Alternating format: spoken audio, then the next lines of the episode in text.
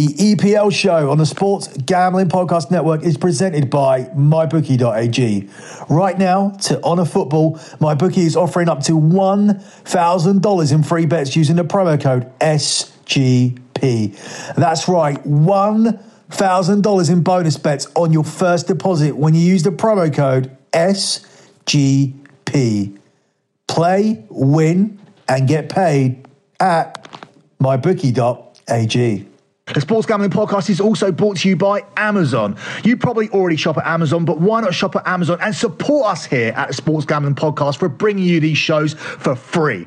All you have to do to support us is log on to sportsgamblingpodcast.com slash Amazon, bookmark that link and use it every time you shop at Amazon to support the podcast today. Let it ride.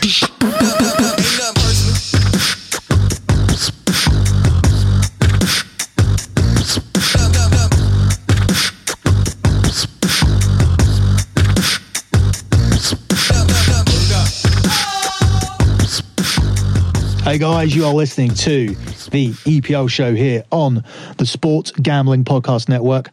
Follow the Sports Gambling Podcast Network on Twitter at the SGP Network. Follow me on Twitter at LockBetting and check out my website lockbetting.com where currently the q&a show is available for everybody for free if you want to have a listen to that and of course every month the p&l is also available for you guys to look at for free before you make any kind of commitment to lock betting and uh, the European show is available for just $10 a month. Four episodes of the European show each month, and that will be available tomorrow. But we're here to cover the EPL. The real EPL is back here on the EPL show. Last week was an international edition where we did pretty well, actually landed locks on both the European show version and the EPL show version. So two locks landed last week, but it's just very good to have the the Premier League back. Last time I was cursing the international window because it wasn't good for us, but this one was okay.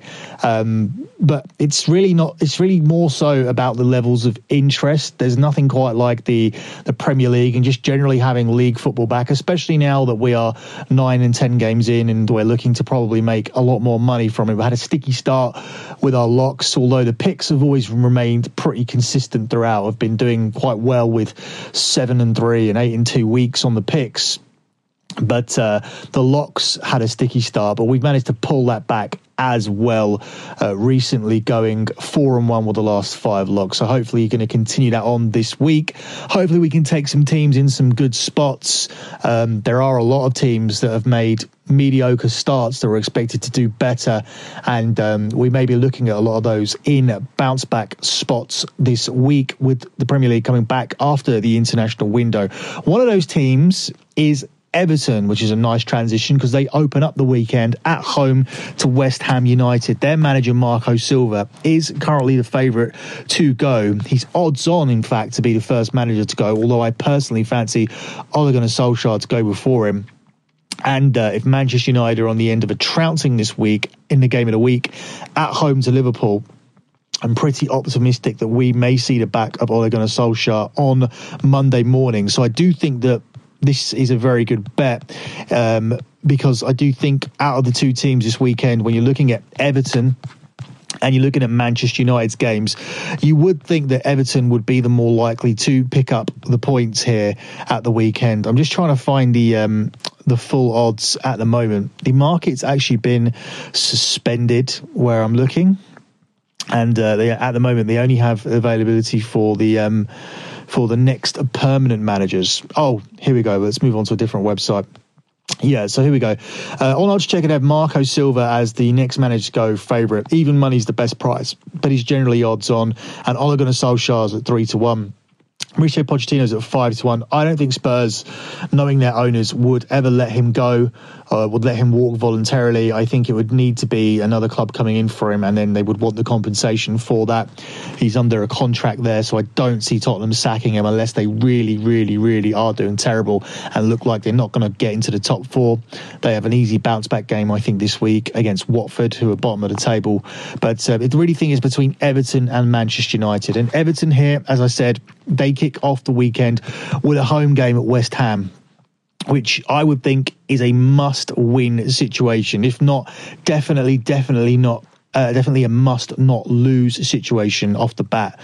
Uh, they come into this as the 10 to 11 favourites. It's 13 to 5 the draw, and it's 14 to 5 on West Ham. As I want to put money on Solskjaer to be the next manager to go, I would like Everton to pick up a result here. As I said, it is more likely that they end up winning this game as opposed to Manchester United, obviously playing at home to Liverpool. Um, West Ham are a little bit of an inconsistent team. Last time we saw them, they ended up losing uh, to Palace despite being 1 0 ahead midway through the second half after pretty much dominating the first half. So that pretty much outlines the inconsistencies of West Ham in a single game. But they have made a relatively decent start to the season, give or take um, a poor performance here and there, like the first day of the season where they were bashed by Manchester City. As for Everton, they've been, I wouldn't even say they've been inconsistent because that would be putting them in the same ballpark as the likes of West Ham or or a Bournemouth or someone of that nature. No, I don't think they've been inconsistent. I think they've been consistently poor. They've been they've got a, a, couple of rare wins and a couple of rare decent performances, but more or less the structure at Everton is relatively poor. It doesn't look like Marco Silva knows what he's doing. It's difficult to see what he's doing. There's no consistency in the team. Uh, they spent 39 million pound on a top class striker who doesn't play.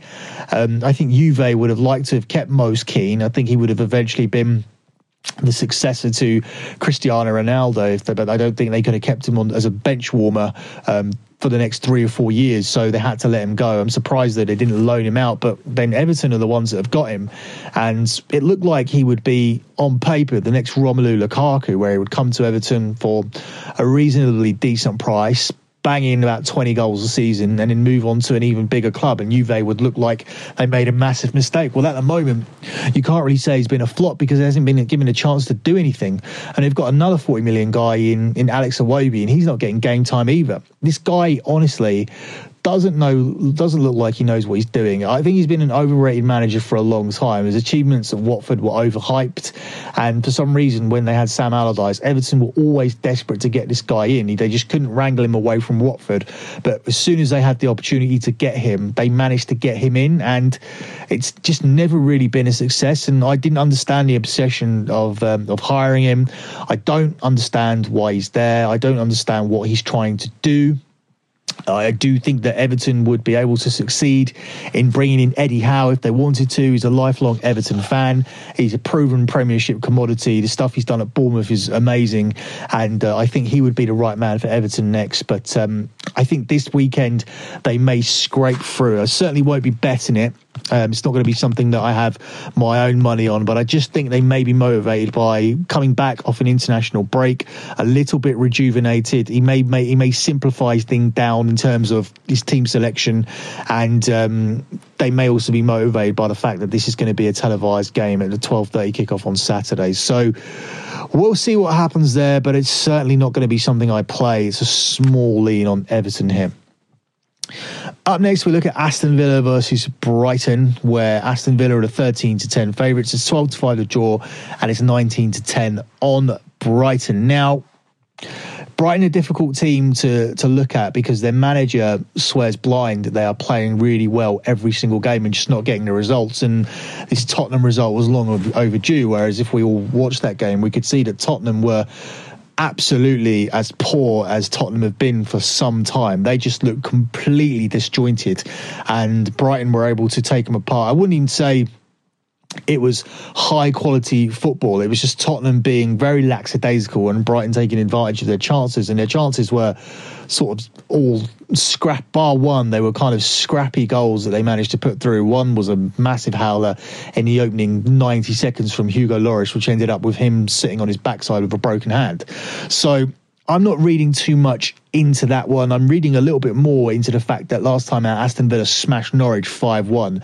And if this team are now able to score five, six goals And it, well, I mean, we'll call that an outlier. But if this team are, let's just say, managing to find the net more freely than they were at the start of the season, then they're going to definitely survive in this league. And they certainly should be good enough to beat this Brighton team. They have some decent players in the side, like Wesley, like uh, Jack Grealish like McGinn. Um, these are all proven Premier League players already at this early point in the season, and I'm expecting Aston Villa to, to win this game. Um, and I also think that this may be a low scoring encounter.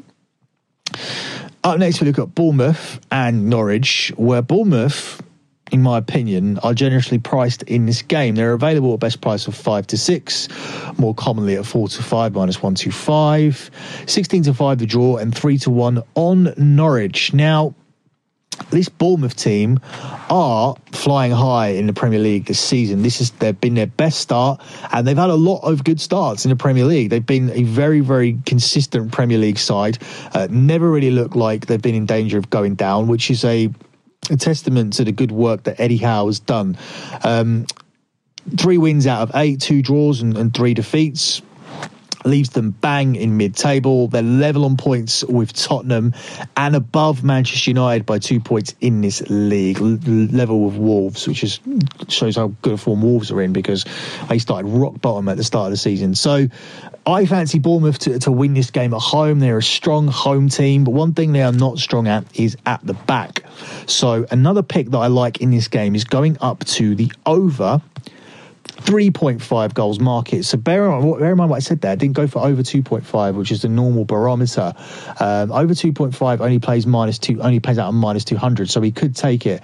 But at um, a best price of six to five, actually, I like the over three and a half goals in this game. Bournemouth always concede. Norwich are a very attacking team but Bournemouth are going to take this Norwich team apart, in my opinion. I also like Bournemouth to win and both teams to score in this one. So there's a lot I like in this game. Bournemouth and both teams to score is available at two to one. Uh, I think this is going to be a goal fest, but I think Bournemouth are going to score more goals than Norwich.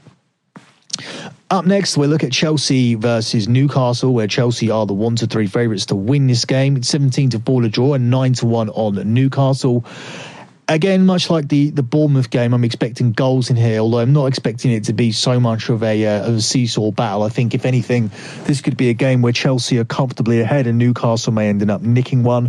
Uh, I think the early season start where the players were were playing for Steve Bruce. Um, kind of kind of faded um, into into games four and five of the season, then all of a sudden we saw this incredible performance against Manchester United. I mean, that could be partly down to the fact that Manchester United lack or severely lack creativity, and in the end it was almost inevitable that Newcastle were going to score, but they still did a relatively decent job. You can only play who's in front of you, and and and, and it was the Newcastle defence that really didn't allow Man United to create something, and then they sat back and uh, in the end hit Man United on the break, and it was a big victory for them in their season. Here, I think they come down to a letdown spot. Newcastle are notoriously, notoriously poor in London. Whenever they come to the capital, they're almost always beaten. I wouldn't be surprised here to see Chelsea win or covering one or two goal handicaps. But the bet I like even more than that is Chelsea to win and over 2.5 goals. Um, that one is available for you guys at 10 to 11. The reason I like that one is because it gives you a lot of cover. If Chelsea end up spanking this team 3 or 4 nil, you're, you're onto a winning bet. At the same time, Newcastle with a singular goal, providing Chelsea win this game, will make a contribution to that over two and a half, and the sweat will be completely over for you. And uh, that is a definite possibility given the lack of clean sheets Chelsea have kept this season. Up next, we look at Leicester versus Burnley, where Leicester are available four to seven. It's sixteen to five the draw, and it's eleven to two on Burnley.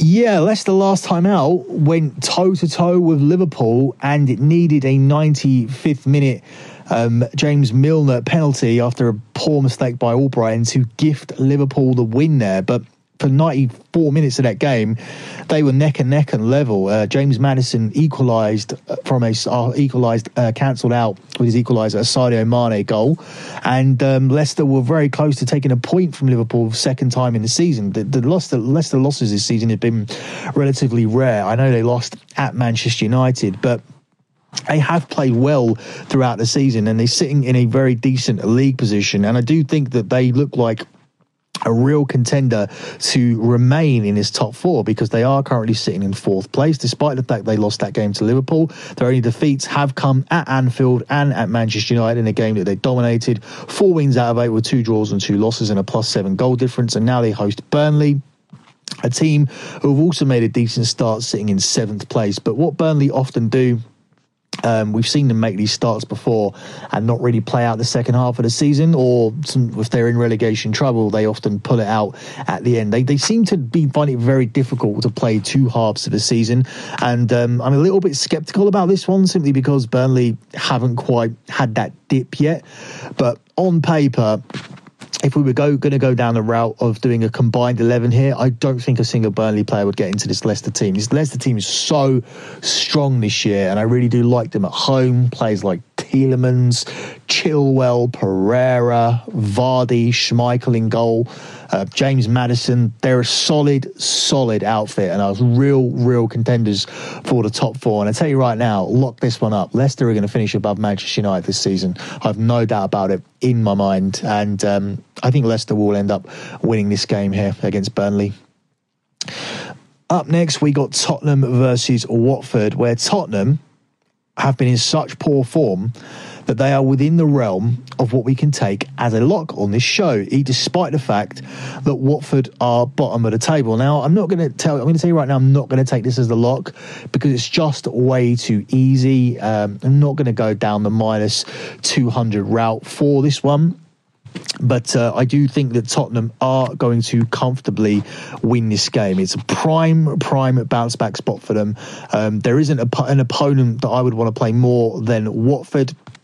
Um, Tottenham to cover the minus one handicap in this game is available at um, six to five, and for Tottenham to cover the minus one handicap uh, on the Asian market, that's available at four to six minus 150. Oh, actually, best price seven to 10. You can get seven to 10 on the minus one Asian handicap. Now, let me tell you the differences between the goal handicap and Asian handicap. Again, I'm going to do this probably not for the last time. I'd like to say it's the last time, but there's new listeners coming all the time. So if you've heard it before, just skip forward the 30 second button on your iPhone.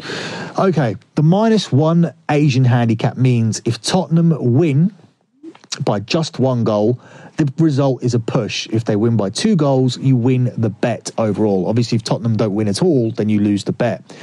The minus one regular handicap is means that Tottenham have to win by two clear goals. Otherwise, it's a loss. This can all also be referred to as the minus 1.5 on the Asian handicap. So, to reiterate what that is, minus one Asian handicap means that they have to win by two goals for you to win, and one goal is a push. Minus one regular handicap means they have to win by two goals. There's no push on it, you just lose. And Asian handicap 1.5 means the same as regular handicap on a minus one. There is also minus 1.25 and minus 1.75, but I really don't think you guys are ready to. I, really don't think there's any need to muddy the waters and, and explain that. It's not that you guys aren't ready for it because we have some pretty strong gamblers on here and some real regulars and some of my own personal clients, but uh, we will never be giving out a minus 1.25 or a minus 1.75 on here. I've decided that we're not going to go that far into it. Um, it's just not the type of show that, that it is. Um, if we could we could go into those specifics for clients, and we may be doing that kind of stuff on lockbetting.com, but I don't think we need it here. Um, my best bet here is going to be Tottenham to cover the minus one Asian handicap here at um, at four to six in this game. I'm confident that they'll get back on track. Um, Harry Kane He's coming back from England duty, where he's nailed a couple of goals. Um, Son's coming back from North Korea, uh, believe it or not. Um, Dele Alli's had some break, uh, some a bit of a break now to possibly rediscover what, was going on wrong with him. Um, I'm just expecting better things all round. I mean, listen to this team like Moura, Eriksen, Son, Alli, Kane, Vertonghen, Alderweireld. Um, these these are top, top, top, top players, and um, they need to get their shit together here, Tottenham. And I do think that this is a good opportunity this week, and they have to win this game. They have to win the next two games. They have to win this game against Watford, and they have to beat Red Star Belgrade in a week because that is really important for their Champions League campaign, and this is important for their league campaign because next week um, Liverpool are going to smash Tottenham at Anfield.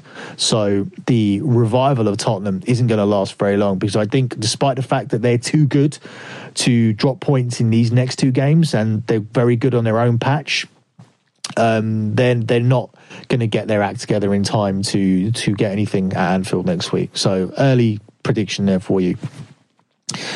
Up next, we've got Wolves against Southampton, where Wolves are the four to six favourites. Southampton are available at fifteen to four, and it's eleven to four to draw. Uh, I like riding here with Wolves. They're a team that just won at Man City last time out before the international break. Um, I've got no reason really here to go against them. Uh, they have been rediscovering their form.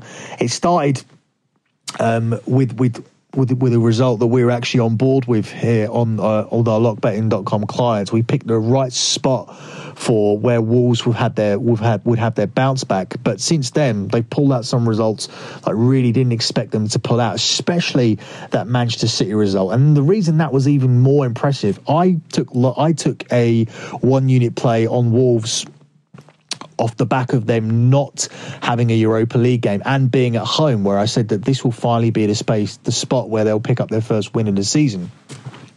Now, where the, the, one spot where I absolutely hated taking Wolves was when they were playing Man City off the back of an a uh, off the back of an away game in Turkey. So whereas I loved taking Wolves at home to Watford, um, to to where I did not like to take him the week after was uh, after winning one 0 on Besiktas on a Thursday and then going to Manchester City on a Sunday after that big trip from Turkey. Tough game on a Thursday, playing against the champions. It was an early Sunday kickoff as well. They just did Wolves absolutely no favours at all. It was all set up for them to get absolutely annihilated, and um, they didn't. They they soaked everything up and hit City in the break twice late on, and. Um, possibly the biggest shock result of the season so far for me. And um, I'm going to ride with Wolverhampton here at 4 to 6 against Southampton. Speaking of Man City, they are next. They travel to Crystal Palace in the 5:30 game, where Palace are a crazy price of 10 to 1 here. It's 5 to 1 on the draw, and it's 1 to 4 on Manchester City. Not sure what to do with this game because um, I think Man City will win. They're, they're usually pretty good after a loss. Last time they lost the game, the next game they won 8 0. Um, it's just difficult to take them at one to four, and it's difficult to find anything else here um, in terms of what to do with this game. I guess both teams to score is always a viable option at 10 to 11. Um, Palace are the home team. They've given Manchester City difficult games before. They actually won away to Manchester City last season. Uh, Manchester City are depleted at the back, playing a, a midfielder in there with Fernandinho playing alongside Otamendi. Um, they don't know this fullback situation. They're rotating between Zinchenko and Mendy and. Um, even on the other side, Kyle Walker's not having the best season, really, to be honest. Um, we don't know the status at the moment of Kevin De Bruyne, so this one could be a stay away, um, especially at one to four when it doesn't really add too much value to things like parlays. I would probably be sitting off Man City here, and I'd be probably looking at this both teams to score market at ten to eleven because Palace certainly have a chance to score here, and it's a free hit for them as well. So maybe we're not going to see the uber defensive Palace, and we might see them being a bit more free flowing. And um, obviously, that is how they go about it in this game. Manchester City will pick them off and win this game comfortably. We're looking at a three or four one win, but um, they may view it that way as a free hit, especially given their start to the season. They're not in the position that they were last year, where they had a relatively poor start. Crystal Palace are doing pretty well this season. They're actually sitting in sixth place with four wins, two draws, and two losses, and that includes a, a away win against Manchester United, which um, used to be a bigger deal than it is these days. Manchester United are up next. They play on the only game on Sunday at 4:30 on Sunday. They host Liverpool, where Manchester United are available as big as five to one to win this game. I never thought I'd see the day in my lifetime where we would be five to one underdogs to beat Liverpool, the fucking scum. Um, the draw is three to one in this game, and Liverpool, who were available at the start of the week at 10 to 11. Um, with the injuries mounting up and mounting up and mounting up and mounting up, we've now only getting them at 8 to 11. Well, 4 to 5 in some places still, but it's more like 8 to 11 or even 4 to 6 if you really want to get the worst price on that one. Oh, I hate to do this. Um, but but I can't see Man United getting anything out of this game, especially given the injury crisis at Man United, and especially given the fact that we just look terrible and clueless in attack under Ole Gunnar Solskjaer. And it's a tough game to really be 100% sure about because um, Manchester United at home should have some resistance. But this is the second time in Premier League history that Manchester United ha- have been not only an underdog, but have had a team being odds on favourites against them. This is only the second time ever in the history of the Premier League that Manchester United have had a team as odds on favourites against them at Old Trafford. Do you know when the first game was? Do you know when the first ever time was a team were odds on favourites to win at Old Trafford? It was last season at home to Manchester City. So both of these times have occurred under the reign of Ole Gunnar Solskjaer. Yes, Manchester City were favourites to win at Manchester United under Jose Mourinho, but there's a difference between being favourites and being odds on favourites. That is embarrassing for Manchester United. For that reason alone, you you should be looking at making a change here with the manager. And I don't want to be the person that comes on and go change manager, change manager, change manager, change manager. I, I wasn't on here saying that we needed to to sack Jose Mourinho. I wasn't doing podcasts where I was saying that we needed to sack Louis Van Gaal. I wasn't happy with David Moyes, but I mean these these other two guys won things at this club, and is and it seemed like we're continually changing the formula. Um, the problem, one of the biggest problems of Man United is to go from attack managers to attack minded managers to defensive minded managers to attack minded managers. And that's where the whole problem is start. Now we just have a mishmash of players that, and we need a whole load that we need to get out because now they don't gel with this attacking style that we're trying to play and we don't have the players to play it. And um, at the same time, I don't want to give five transfer windows to Ole Gunnar Solskjaer, a man who's not experienced enough in a managerial capacity to do anything with the money. So this is never, ever, ever going to work. We need another reset with somebody that we're going to keep long term. And there, I would be less less bothered by the fact that we aren't going to win any silverware or we are finishing outside the Champions League positions, as long as I can see what the future is and what we're actually trying to do. Like Chelsea are. People make comparisons and say that it's a transitional season for Chelsea, it's a transitional season for Man United. We're not in the fucking same transitional period as Chelsea.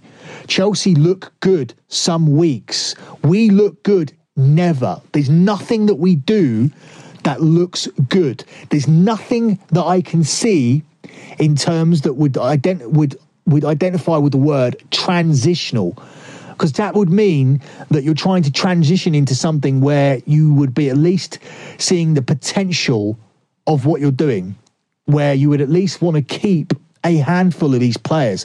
How many of these players do you want to keep at Man United if you're a Man United fan?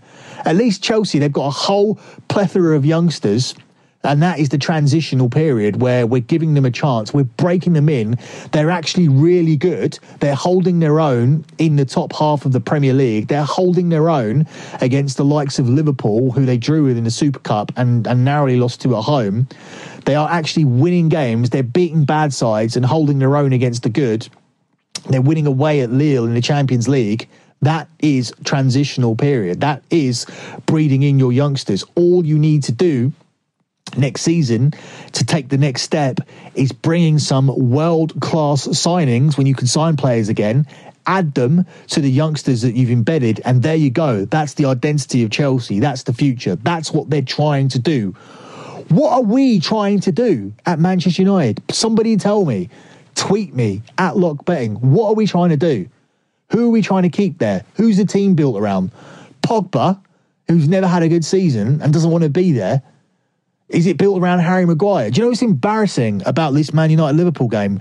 The graphic that we're using to build it up has Mo Salah and Harry Maguire. Harry Maguire is the main marquee name of Manchester United Football Club, a above average England defender when England's weakest position at the moment, England's weakness in that national team is the defence because they don't have any any world class centre backs. And Harry Maguire is almost an automatic selection, and then the next and then the next debate is who plays alongside him. But that does, that's not to say that Maguire is um, is that great. I, I think he's very very overpriced for what we paid for him. I think he's been one of the better players this season. I think Wan-Bissaka was one of the better players this season before he got injured. But um, other than that, there hasn't been too home, much to write home about. Marcus Rashford isn't a centre forward. Paul Pogba doesn't want to be there. Nemanja Matic's legs have gone. Scott McTominay is good, but he's not good enough for Manchester United. Jesse Lingard is an embarrassment to Manchester United. Luke Young, uh, sorry, Luke Young. Luke Shaw is constantly injured. Ashley Young shouldn't even be playing in the Premier League. Lindelof had one good season, but um, he's come back. He's gone backward to where he was before, where the shirt looks too big for him. David De Gea looks a shell of the goalkeeper that he was before, which why it doesn't really even bother me if he doesn't play this weekend. Uh, Anthony Anthony Martial, I'm still on the fence of him. Sometimes he's lazy and doesn't play. Sometimes he does. Um, when he was playing in the centre forward position before he got injured, he looked fairly decent. So I'm still on the fence about him. But the injuries are too much. Would it make any difference anyway? Because are these players performing anyway? No no, they're still the same players that are underperforming anyway, and now we're missing over half of them. Um, this is a no-brainer pick for me. Liverpool win this, and they win this quite comfortably. Um, depending on how Manchester United approach this game, um, I have a feeling that a big, big bet here, which could be very, very good for you guys, would be for Manchester United, uh, sorry, Liverpool to win and under two and a half goals, which is available at a massive seven to two. Um, I think this that could that could indicate a one or two nil result in this game where Manchester United actually sit back at home and allow Liverpool to come onto them, and will be looking embarrassingly to score off a set pre a set piece or making a chance or a free kick or winning a penalty or something stupid like that.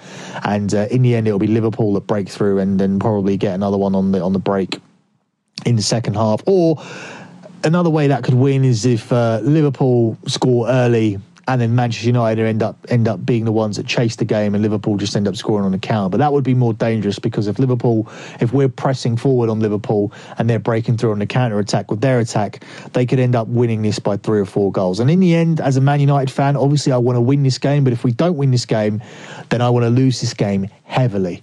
I would I would would have no issue losing this game by three or four nil. It'd be hard because I hate Liverpool so much, but we got to see a change here in, in this man in, in the manager. And I, don't know who's really available either at this time of, of the season, uh, with Pochettino being still being at Tottenham, and I don't know if I necessarily want him anyway. Zidane went back to Real Madrid. Jose Mourinho is not going to come back to United, and we're not going to offer him the job. Um, I guess Allegri would be the one um, that's out there at the moment that he could do a job. But we don't need somebody to come in and do a job. We don't need any temporary solutions. This club has wasted six years since Alex Ferguson went, and now we need to sort this shit out once and for all. Final game is on Monday, Sheffield United versus Arsenal, where Sheffield United are at 14 to 5, it's 11 to 4 the draw, and it's 17 to 20 on Arsenal. Oh, I got to stop fading Sheffield United because we've got a big play on them to be relegated, and um, I think that play, standalone play, um, is what we're kind of focusing on now. So I don't think we need to be taking any more risky plays on Sheffield United games, and this one stinks to high heaven. Uh, I do think Arsenal will win this game, but I'm very wary of the fact that Sheffield United um, are a decent home team.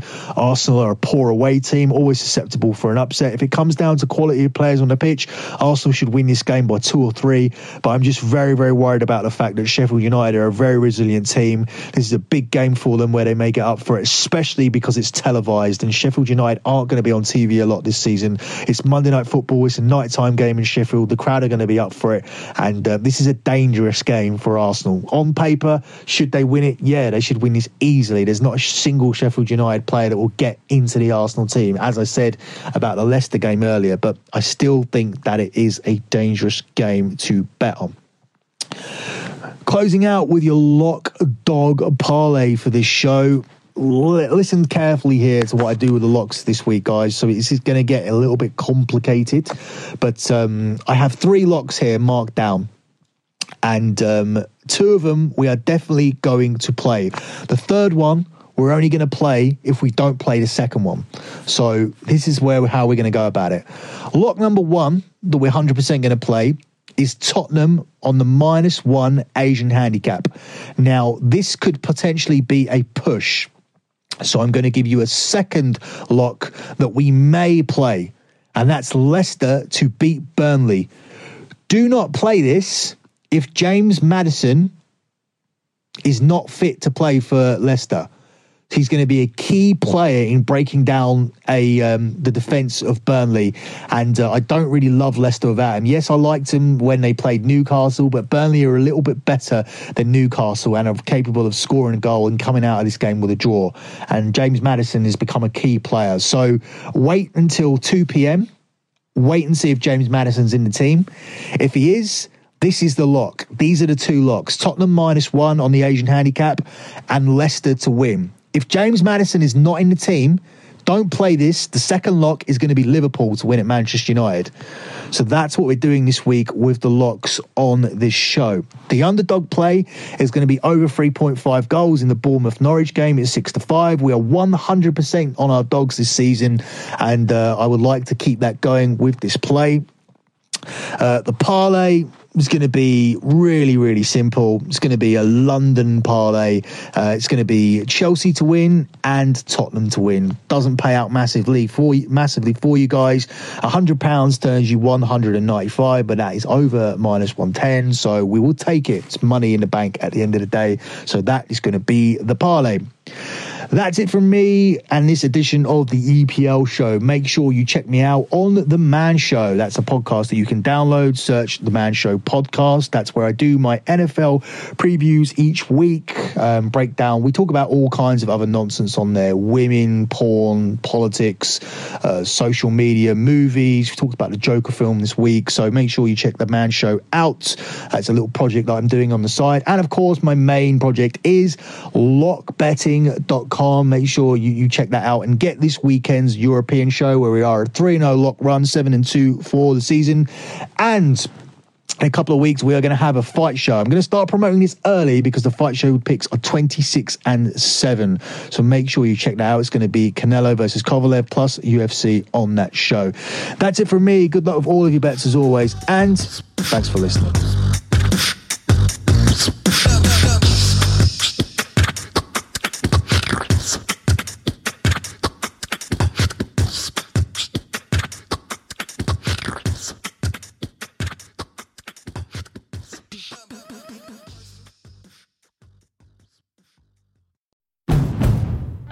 Finally spring, and I'm saying goodbye snow, hello adventure. And during the Honda Dream Garage Spring Event, you can get epic deals on your favorite Honda model. Ready to get rugged? Then take the off road in an all wheel drive Honda SUV like the CRV, HRV, Pilot, Passport, or redesigned Ridgeline. Want to take a spring road trip? Then check out a fuel efficient turbocharged Civic or Accord. Say goodbye to winter and hello to a new Honda. Don't miss huge savings during the Honda Dream Garage Spring Event. Now at your local Honda dealer.